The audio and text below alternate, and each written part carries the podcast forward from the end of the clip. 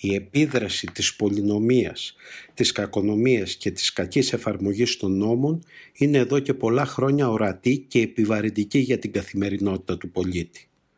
Για τους νομικούς της πράξης, η ύπαρξη αλληλοσυγκρόμενων και αντιφατικών νόμων χαρακτηρίζει σημαντικούς τομείς της δημόσιας διοίκησης και δημιουργεί σοβαρά προβλήματα κατά την εφαρμογή τους. Μεταξύ άλλων, η φορολογική, η πολεοδομική και η κοινωνικο-ασφαλιστική νομοθεσία συνιστούν πεδία νομοθετικής δραστηριότητας όπου ο εντοπισμός της ισχύουσας ή των ισχυουσών διατάξεων συνιστά δυσχερή νομική πρόκληση. Ως αίτιο της ενδημικής πολυνομίας πέραν του διευρυμένου ρόλου του κράτους και των νέων καθηκόντων που έχει αναλάβει, αποτελεί και η ασφικτική πίεση των πολυπίκυλων συμφερόντων από ομάδες πίεσης και άτομα που επιδιώκουν την εξαίρεση από τους γενικούς κανόνες και την εφαρμογή προνομιακών ρυθμίσεων. Στο αίτημα αυτό συχνά ανταποκρίνεται το πελατειακό ελληνικό κράτος κατά παράβαση των αρχών της ισότητας και του κράτους δικαίου. Επιπλέον, συχνό είναι και το φαινόμενο της μη εφαρμογής των νόμων είτε εξαιτίας έλλειψης προετοιμασίας της δημόσιας διοίκησης, είτε λόγω ισχυρών αντιδράσεων από την κοινωνία και εν τέλει και λόγω ασθενούς πολιτικής βούλησης που αδυνατεί να επιβάλλει το γενικό συμφέρον εις βάρος ιδιωτικών συμφερόντων και επιδιώξεων. Πολύ συχνά η πολυνομία και η μη εφαρμογή των νόμων εκβάλλει σε κακονομία και οδηγεί σε ανομικά φαινόμενα.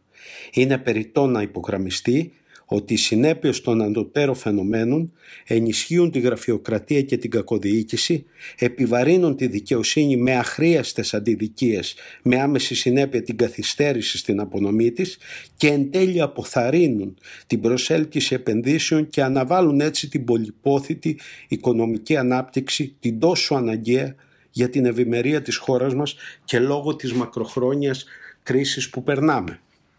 Η καλή νομοθέτηση ως πεδίο νομικού προβληματισμού ανήκει στον τομέα που θα μπορούσαμε να ονομάσουμε μετανομοθεσία ή μεταπολιτική, καθώς αναφέρεται στο πώς πρέπει να είναι διαμορφωμένοι οι κανόνες δικαίου που τίθενται σε ισχύ.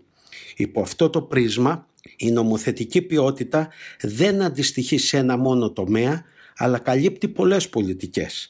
Στη βάση αυτή, η ποιότητα της νομοθεσίας εξαρτάται αφενός από κανόνες που πρέπει να είναι σαφείς, συνεκτικοί και κατανοητοί από τους αποδέκτες τους και αφετέρου από κανόνες που πρέπει να είναι δικαιολογημένοι και επαρκείς υπό το πρίσμα μιας αξιολόγησης που αποτιμά τις λιγότερο περιοριστικές ως προς τα δικαιώματα των πολιτών εναλλακτικές λύσεις.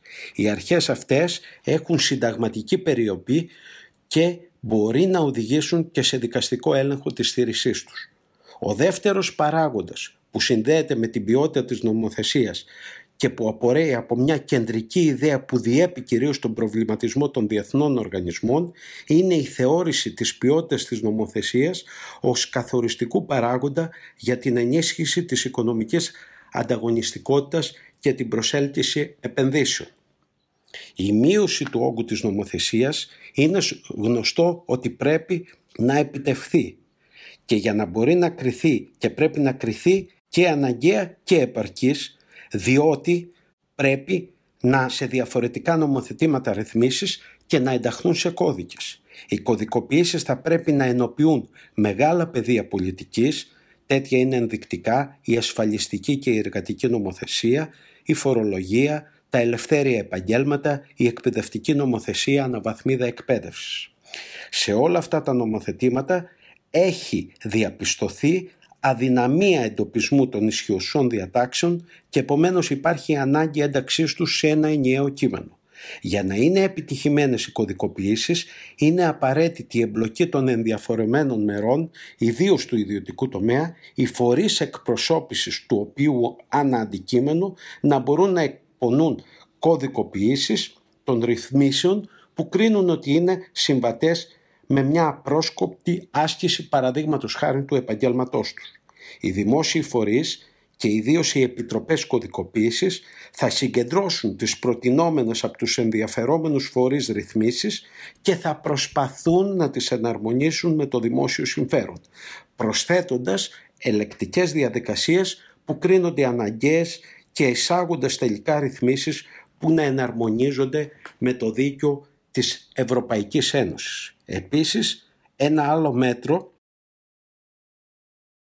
είναι η επιβεβλημένη συνταγματική αναθεώρηση που θα εστιαζόταν στην εισαγωγή συστήματος προληπτικού ελέγχου της συνταγματικότητας των νομοσχεδίων με την ανάθεση ενδεχομένως της σχετικής αρμοδιότητας στο Συμβούλιο Επικρατείας, ιδίως για να αποτραπεί η παρεμβολή άσχετων διατάξεων σε νομοσχέδιο που αφορά διαφορετικό κύριο αντικείμενο.